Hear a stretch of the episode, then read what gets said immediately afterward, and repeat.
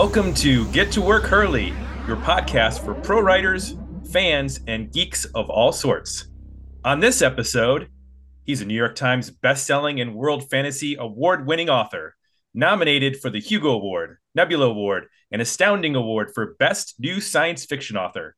His novels and almost one hundred stories have been translated into twenty different languages, and he teaches creative writing at Bluffton University in Ohio.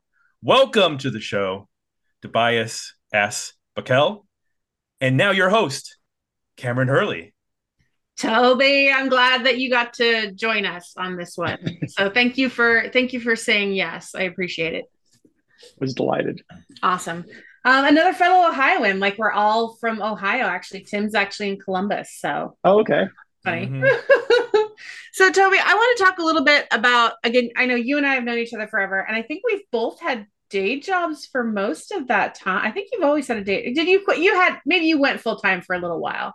Um, you know, it's, I always explain this, but it's complicated, right? Yeah. Like, uh, in two thousand six, I was laid off from my day job. And basically I just, uh, for fifteen years after that, did, uh, freelancing on the side. And I would just kind of rotate that up depending on how much I needed each year. So, Uh, some years it was like, you know, fifty percent freelance writing, fifty percent writing. Some years it was eighty percent writing, twenty percent freelance. And some years, a couple of years, it was one hundred percent writing, but just kind of idling the freelancing in the background so that I wouldn't lose the gig when the writing income went away, which it always does. Always does. Yeah. And now and what- I'm teaching as a professor because uh, that those opportunities just kept kind of, I don't know, like uh, after fighting uphill upstream as a fiction writer and freelancer for fifteen years, all these uh, visiting professor gigs kept landing in my lap and they paid fairly. And so uh, finally, I kind of used that to create a resume to apply for a regular professor job. And that's what I've been doing for the past three years. Well, and you make, uh, you do, in fact, you were the one who introduced me to this idea of speaking fees, right? Like, like people yeah. will contact you and be like, hey, come out, we'll pay you a few grand and pay all your expenses and all of that. And you do a lot of that as well, right? And get to go to cool I, places. I know, right? I was doing a ton of that before the pandemic. Yeah. And that has just disappeared during the pandemic. I was also being invited to talk a lot about um, diverse uh, fiction to schools, and that's just not allowed anymore. So that's yeah. all dried up. Um, and climate change, anything controversial at schools has gone away, and that was a major revenue stream. So uh, basically, yeah, all, all the crazy right-wingers um, have had the effect that they wanted, which is that people like me are no longer uh, being invited because people are self-censoring. So yeah. yeah, a lot of those gigs have just gone away. And also, I wasn't at the top end of it. I was kind of in the the cheap, the cheap seats of uh, speakers. I so, know what that's like. Yeah. yeah. Yeah. You know, so uh, the, when the budgets get cut, I think like uh, the opportunities that were kind of keeping food on the table just all went away. I, I was really optimistic during the pandemic that we would, we would just have more Zoom opportunities. Mm-hmm. Um, and instead everything just dried up and went away just completely. Uh, um, so yeah, that's another reason I kind of started looking at alternatives during the pandemic, was realizing that, you know, a quarter of my income stream had just, just turned off overnight. Yeah.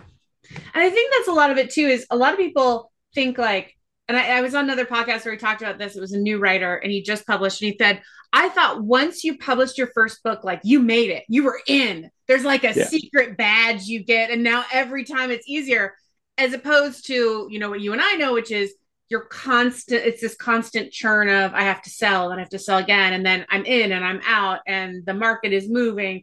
And like, how have you um, adjusted like to that? Not just like, like from a practical standpoint, but emotionally, right? I know we talk about emotionally, like it's hard sometimes because progress, oh no, not a straight line. Like sometimes it's just really hard. So how do you, um, again, when we talk about long-term careers, how do you hang on for the long term? Well, I mean, we'll see. I uh, there's still a chance I'll get knocked out yet, right? So say we all, yeah. You know, um, yeah. I mean, at the beginning of the career, uh, you know, I had a lot more kind of like, you know, I'm going to struggle on no matter what. And now that I've put in twenty-five years, I, I I was lucky enough to start my career at nineteen, so I'm forty-four, so I've got twenty-five years under my belt of doing this, and I've seen so many amazing writers get knocked out, right? Uh, who just, uh, you know, uh, a really uh, a really great writer that I really love just the other day on social media just said uh, something to the effect of, I, I can't stand this. The business side of it may yet drive me away. Someone who I've been reading since I was a kid, you know, and I was just like, wow, like if they don't get like some of the respect that just having done amazing things for the field and been in this for a long time, you know, what chance do the rest of us have? It was really depressing, actually. Um, but uh, yeah, so my thing is that I look at it like a stock market, right, is the metaphor I use when I talk to new writers. I, it's not a straight line. It's this like boom bust cycles and dips and valleys and all of these things. And so uh, sometimes the phone rings and sometimes it does not. And I've been through, I think, at least six distinct eras. Uh, if you want me to, I can like actually just count them off. But I, I, I've been through so many boom bust cycles in my career that I think the only thing that keeps me going at this point is just this sort of shrug and, uh, oh, here we go again.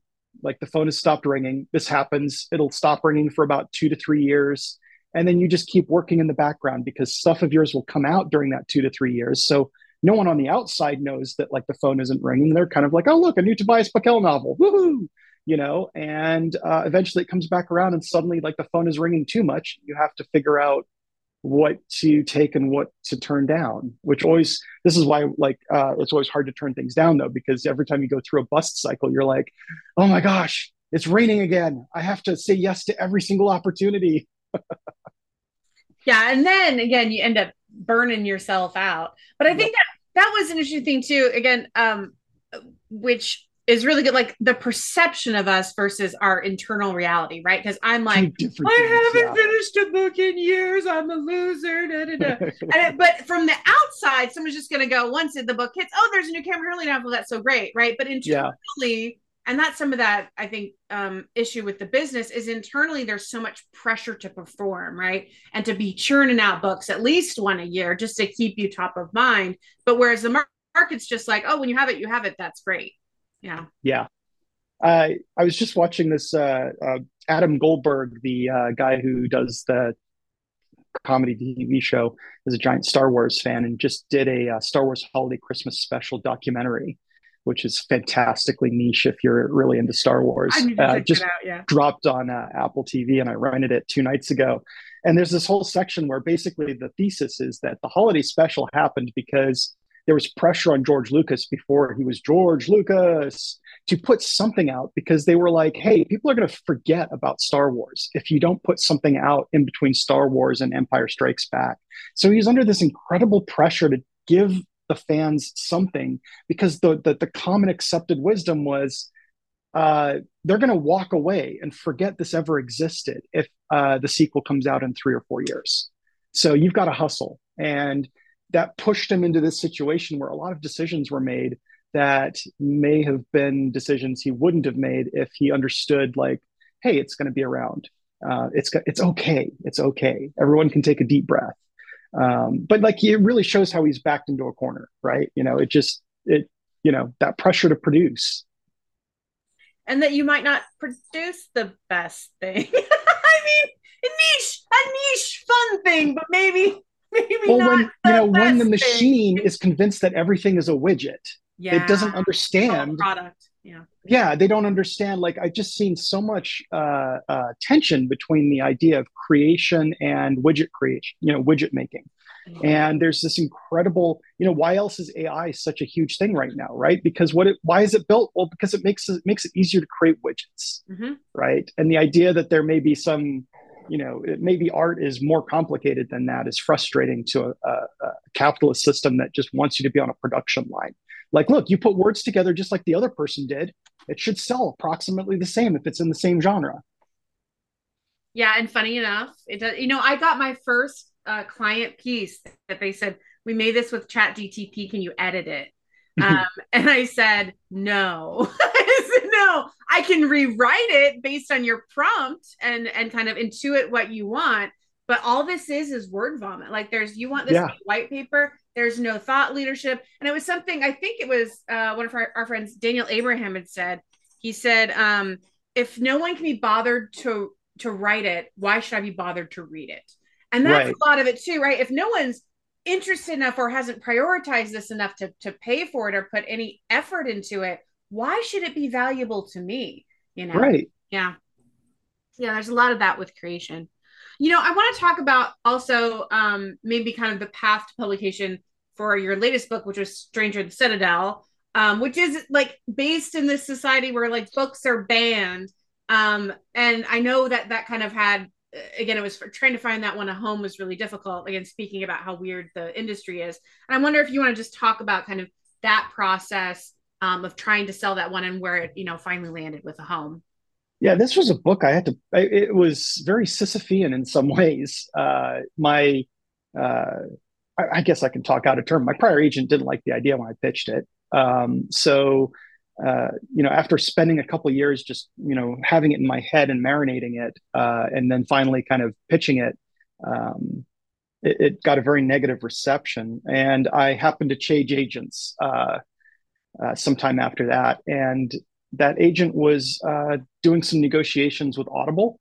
And in the process of that, I realized that I had a big open spot in my calendar and had been talking to Audible about possibly doing a novella a few years before, but was too busy. So I kind of reached back around in the middle of this, since communications were open again, I thought, well, here's my shot, let's shoot it. And at that point, I'd had the book in my head for four years total. And so I'd just been running it through my head and it hadn't gone away. So I thought, maybe there's something here. I'd really, really like to, like, to write this novel. And so I thought, maybe I can compress it and pitch it as a novella to Audible and see if they like it. And so in the middle of this negotiation about re-upping audio rights with my new agent, I kind of slid in with a, hey, by the way, would y'all like a novella? I've got some time in my schedule. Uh, little did I know the pandemic was about to hit and I'd have a lot of time in my schedule. But uh, I, so I sent them the novella pitch and they loved it. And in fact, they came back with a, you know, we we passed this around and read it. And we we kind of have this crazy idea. We think it might possibly be a novel. Like, do you think you could maybe like, you know, unpack it and, and see if you could get a novel out of it? And I was just like, I think I could do that, you know, and went and grabbed the original synopsis and just sent it. Um, and they loved it. So uh, they brought, uh, they purchased the rights to have me write it as a novel and uh, put together this really cool deal where, where it's on Audible Plus. So it's uh, free for any Audible subscriber to listen to. Um, and so I wrote it during the pandemic. We, you know, went through revision, published it at Audible. And I thought, this is amazing because uh, it's about banning books. So it's going to come out as audio first. Like, it really fits with the story of the novel. It's wonderful. Um, and, and then at some point someone will buy it and do a print edition after the Audible exclusivity of, I think it was like a year, six months or a year. I forget which, I don't have the contract in front of me. Anyway, after that period of exclusivity, someone else comes out with a print edition and then, and then, you know, Bob's your uncle, right? Um, except, uh, turns out Bob's not my uncle. And it took, uh, almost two and a half years because everyone is so locked down on the idea of you, uh, you know, uh, have to buy audio rights. Audio rights you, yeah. you, you can't sell a book uh, as a, you know, mid-list or below writer uh, without the audio rights. And so all these editors liked it. It, it went all the way to like marketing and, and mm-hmm. C E Os, and it kept getting knocked back because the audio rights weren't with it. And it was really, it was really frustrating. And I was beginning to make peace with the idea that this would only be an audiobook when Uh, Tachyon got back to us and said, yeah, we like it. This is great. And decided to do an edition, for which I was like really grateful, because I was like, I do want this to be in print, because in the two years since it came out uh, as an audiobook, the whole world changed. Yeah. When it came out, uh, the reviews would just engage with it as this funny science fictional thought experiment, but like not of any pertinence to our world today. Like this, this would have been pertinent in the fifties. You know, but it's not pertinent today, right? Yes, it's in a conversation with Fahrenheit four fifty-one, but that's an old book. And the things that, like, you know, the things that caused it to be written are no longer problems we have. And then, you know, that crazy uh, lady with her uh, three-way love triangle and rapist husband banned all these books, you know, the Moms for Liberty freaks yep. ban all these books. And all of a sudden, like, when my print book comes out, all the reviews and attention and reader feedback is like, geez, man, this is so pertinent to our like current situation. Um, even though I wrote it like, you know, years before all this stuff was really kicking off. So mm-hmm. it's been a really interesting publishing journey that shows a couple of things. One, how much publishing has changed. You can't sell, sell you know, unless you have the whole ebook, print book, audiobook, uh, all packaged together. And also it just shows like how timing is this wild luck variable. You know, when I tell a lot of new risers, it's all about luck. You don't have a lot of like examples to give that aren't like, well, that's that person, it's a standalone thing. But if you can say the same book came out at this time and got this kind of reaction, and it came out at this time and gets this completely different kind of reaction, that just shows you just how like, yeah, luck is such a huge factor in this. So much, so much of it is timing. And I know you and I have talked about this too, of like, we felt like our books came out a little earlier than the like wave of like, oh, you know, diverse science fiction and oh, it's, this is great. But we were also part of feeding into what made that wave. Right. So it's like right. so hard to say, oh, if only I would have, you know, hit here. I remember really, I didn't, my own stuff really didn't hit until Ancillary Justice hit. And once Ancillary yeah. Justice hit, suddenly people want to buy Cameron Hurley books. And it's interesting. Like it's, it's all about that, that timing, but also you're kind of feeding the trends as well. I don't know. It's yeah. very interesting. It's a weird business. It's a weird business. And like, you got to go out and do the thing, right? Like I don't, I have no regrets for trying to publish a book with Caribbean dialect and all Caribbean cast in two thousand six. But looking back at it, I was just like, the world was so unappreciative. You know, the number of bookstore sellers that would be like, you know, oh, Black people don't read science fiction, when they would hear my pitch, you know, and turn me away when I would go from bookstore to bookstore because I was just trying to drum up attention. Um, you know, organizers at conventions, uh, people in publishing that would sit me down and be like, stop, just stop doing this. You know, we'll like, I flat out remember getting offered, you know, two to three times my usual advance at a publishing office if I would do something different. Just flat out, here's the bargain, right? Mm. You know, like you want the carrot, yeah. you know, mm-hmm. drop in line. Mm-hmm. And it it's it's hard when all you want is to, because there's that part of you that just wants to be published. You want to be yes. in the game.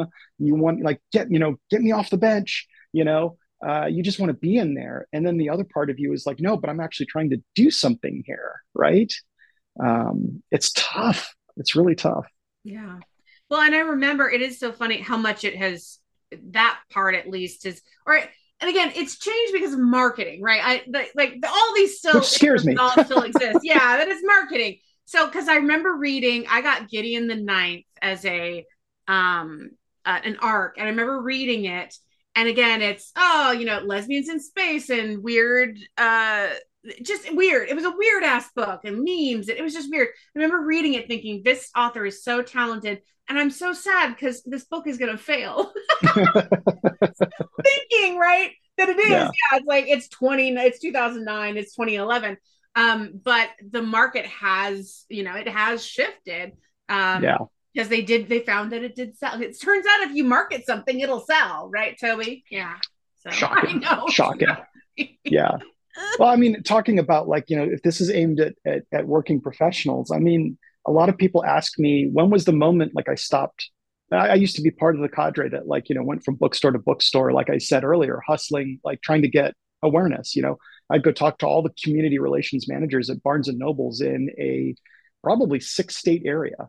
I've been to almost every Barnes and Noble, every indie store, every store I could find that was, you know, within driving distance, within a half day driving distance of me um, at the start of my career. And when I did a media tie-in novel was when I stopped doing that. Why? Because I saw what it took to push a novel big time. Yeah. And it had almost nothing to do with me, right? Here I was with a book that was a New York Times bestseller. And during the whole promotion cycle of it, I was actually in the hospital. Yeah, right. And if that didn't show me how unimportant I was to the process and how all the levers are something else, that that was one of them, right? Like that moment was just, I came out of the hospital and they called and they're like, you know, I did one thing. Uh, when I got out of the hospital, I spent half a day doing radio satellite interviews mm-hmm. for the book. I did seven of them um, after I got out of the hospital. And uh, and then slept for three days. And when I woke up from that three days of sleeping afterwards, I had a email or an email that congratulated me on being a New York Times bestseller. and I was, I was, uh, I had to reevaluate a lot of things at that moment. Clearly it was like, the interviews. Putting... Oh, go ahead. I was going to say, clearly it was the interviews that put it over the top. Clearly. It was clearly the interviews. I mean, I was yeah. so charming uh, as I got out of the hospital from a pulmonary embolism, you know, figuring that at any moment I could die. And I was so hopped up on morphine or uh, actually not morphine, uh, uh, uh, basically legal heroin, oxycodone, that I'm surprised I was even putting proper sentences together for those interviews. I did not cover myself in glory. I showed up. No, I remember I was talking, uh, I think it was someone said when the third Robert Jordan book came out, and this is very similar to what they did for George Martin, which was it wasn't doing so great. So they printed a million copies and gave it away. And that was what, you know, no, I'm yeah. like, well, no shit, Sherlock. Yeah, give away. No. And that's what, again, Hannah, who's our, our mutual agent, has said the same. She's like, the best thing I know for selling books is to print a shitload of books and yeah. give them away for free. And it's yep. like, what does that have to do with you and I? Nothing. So there's this fascinating uh, analysis I saw from uh, uh, someone who went and got their, I think, uh, master's by studying publishing. And they did a deep uh, statistical analysis of what books succeed and what don't. And they found out that, like, basically if you get fifty thousand dollars of an advance or more, yeah. the chance the signal is higher. And if you make under fifty thousand dollars as an advance, the book is guaranteed to never achieve orbit, yeah. right? It, it, I was like, oh, damn. Oh, right. I did the same thing. I went, oh, I'm yeah. glad, this is why we got to hold up for the big bucks. Yeah. And yep, it's not yep. even big bucks. Like fifty no. is like, fifty thousand dollars is a year's, anymore. It's, it's, like it's a median, twenty it's a median salary for a year's worth right? of work in the U S. Yeah. How long does a novel take? About a year. About a like year. We're all, all of us working, you know, professionals are struggling to do a book a year. And yeah. Yeah. All right. Um, Tim, did you have our, our wrap them up questions for us? I want to make sure we keep it tight. We have our, our, our regular, what are you reading? What are you watching? What are you listening to? What sort of things are in your pop culture orbit at the moment? What am I reading right now? Uh, I just finished rereading Leviathan's Wake with my science fiction class. So we just wrapped that up on Friday. Um, uh, reading, so like when I'm reading along with the class, you know, I've got, I'm teaching literature during the semester. It's hard to fit in some other books, but I am audio booking uh, the, la- the third book of the Children of Time series by Adrian Tchaikovsky, which is...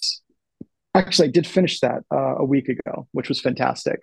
So I'm currently just uh, poking around for a new audiobook to listen to uh, on my Audible uh, library. And what am I watching? I just finished watching Obliterated on Netflix, which was r- really interesting. There are three things in it that I don't think will hold up in twenty years that I think I'll look back on and be like, ooh, I shouldn't have been enjoying this so much. And a lot of the rest of it that works as like a transition fossil from the old science, uh, old uh, action hero, uh, nineteen eighties muscle-bound, uh, you know, U S A, Team U S A uh, action military movies to this sort of like new world that we live in where it's got a uh, diverse team of uh, individuals fighting alongside your typical American alpha male who is just like in Peacekeeper going through a very uh, definite character arc of learning how to be a better person to his diverse team. Interesting. And there's a lot of really, uh, and, check that out, yeah. and there's a lot of like uh, nudity and and uh, brutality and uh, fun, crazy yeah, drugs and uh, yeah. The basically the idea of the show is that a you know a SEAL Team Six type group of people comprised of people from all the different three-letter agencies of the U S uh, are there to stop a nuclear bomb in Las Vegas, and they stop it, and no one they can't tell anyone, so they decide to have the ultimate rager slash orgy um, in Las Vegas to celebrate saving America. And in the middle of the uh, rager, the phone calls, the phone rings, and it's their uh, supervisor who's like, "Hey, um, turns out the nuke was a fake, and you all need to get out there before morning and find the real one." Only they are high on everything you can imagine. Bad decisions ensue. That's wild. Right, the Hangover spy version, right? It's yeah. like the Hangover meets the A-Team. That's hilarious. Literally. Oh, that sounds great. I know what I'm watching tonight. Yes. But there are three things in it that are really problematic. And it's like, oh man, it it's it's great. I love talking about it. I'm gonna rewatch it. Yeah. But oh, yeah, sure, yeah. I, I, I don't know how I feel recommending it. Problematic content warning. Yeah. Yeah. Yeah. Like like I like this, but I have complicated feelings about liking it. I'm sorry, everybody. I don't think I've been watching anything nearly that good. I'm watching old murder shows again. That's great. And Pasco, that was pretty good. But yeah, I'm reading, you know what I read, and I think you read it too, is On Failure by Stephen somebody. It was that little tiny essay book um, yep. just about writing and failure, which was really yeah. amazing. Um, I really enjoyed that one. It was much shorter than I thought it would be. Um, but I, I love I one. love short writing books. Yeah. I think that like the big fat not uh, like you know books about writing mm-hmm. i'm always i'm always like hmm, I don't know if a hundred thousand word count is like a necessary thing if you can get in and out shorter. My always my favorite was always um uh, Ken Rand had this really really short book on revision hmm. uh, that I think is being republished by Patrick Swinson at Tailbones. Oh, cool. um I forget what the title is off the top of my head. I should look to my left here, and I think I have it at my office because sometimes I give it to students. But like it's called oh it's called the ten percent solution. Oh, right. I'm gonna read that. And it's it's like a handbook. It's like it's like this thin. It's like a flimsy, you know, uh, little book. Uh, but like I loved it. That was a yeah. great book for me when I was starting out as because it was just like just the facts, man. Yeah. yeah, yeah. Like to your point, give me in and out. Yeah. Yeah. No, that one was really good. And then uh, I did start reading The Dawn of Everything, um, which is that Ooh, Origins of Humanity book. Yeah, really good. Is that by um, uh, no- Noval? Uh, yeah. Yes, I did read that. I did read that. Oh, you did read it. Yeah, I'd had it forever and I was sitting on it. And now I'm, yeah, a little bit through it. I'm like, okay, this is great. Yeah, that was really good. Oh, the other thing I'm still working my way through, and I'm only halfway through now, and I've been doing, I've been working on this book for two years, is uh, um, Graeber's Debt, The First five thousand Years. Oh, yeah. Yeah, I've heard yeah. that one was really good, too. It's really good, but I just have to occasionally just stop and go do something else for, I don't know, five to six months, and then come back to it. You're still going. You're still going. I'm still in it. Like Daniel, uh, you were mentioned Daniel, but Daniel yeah. was recommending uh, The Power Broker, uh, the yes, uh, yeah. uh, biography of uh, Robert Moses, mm-hmm. um, which the joke is everyone's read the first chapter because they all cite the same little interesting anecdote from it. And then no one has gone like no. deeper into the book. Yeah. Um, so I've, I've had that on my shelf for like five years now. And like every time I think like this is this is the month that I'm going to tackle it, I pick it up and I look at how thick it is. And so help me, I put it back on the shelf. I need to like download the uh, ebook or something because then I won't be cognizant of just how much is ahead of me. Mm-hmm. Yeah, exactly. No, I feel yeah. Again, again that that Dawn of Humanity, but yeah, it's like this this thick. Yeah, I feel you. Because like I still have some flashbacks to like you know being in school when like you know the teacher assigned like you know Moby Dick or like or or or or the worst month of my life when uh, one of my teachers got really excited and uh, assigned us Atlas Shrugged. Oh my which, God! As eighth graders. Uh, oh. what, what I loved about it was that we all hated it, and not for just the obvious reasons. We all hated it for the right reasons, right? Oh, we're like, the logic doesn't hold up. This person is stupid. Ayn Rand. Yep. Shall I close yeah, this out? I, th- I think we're good, Tim. Okay.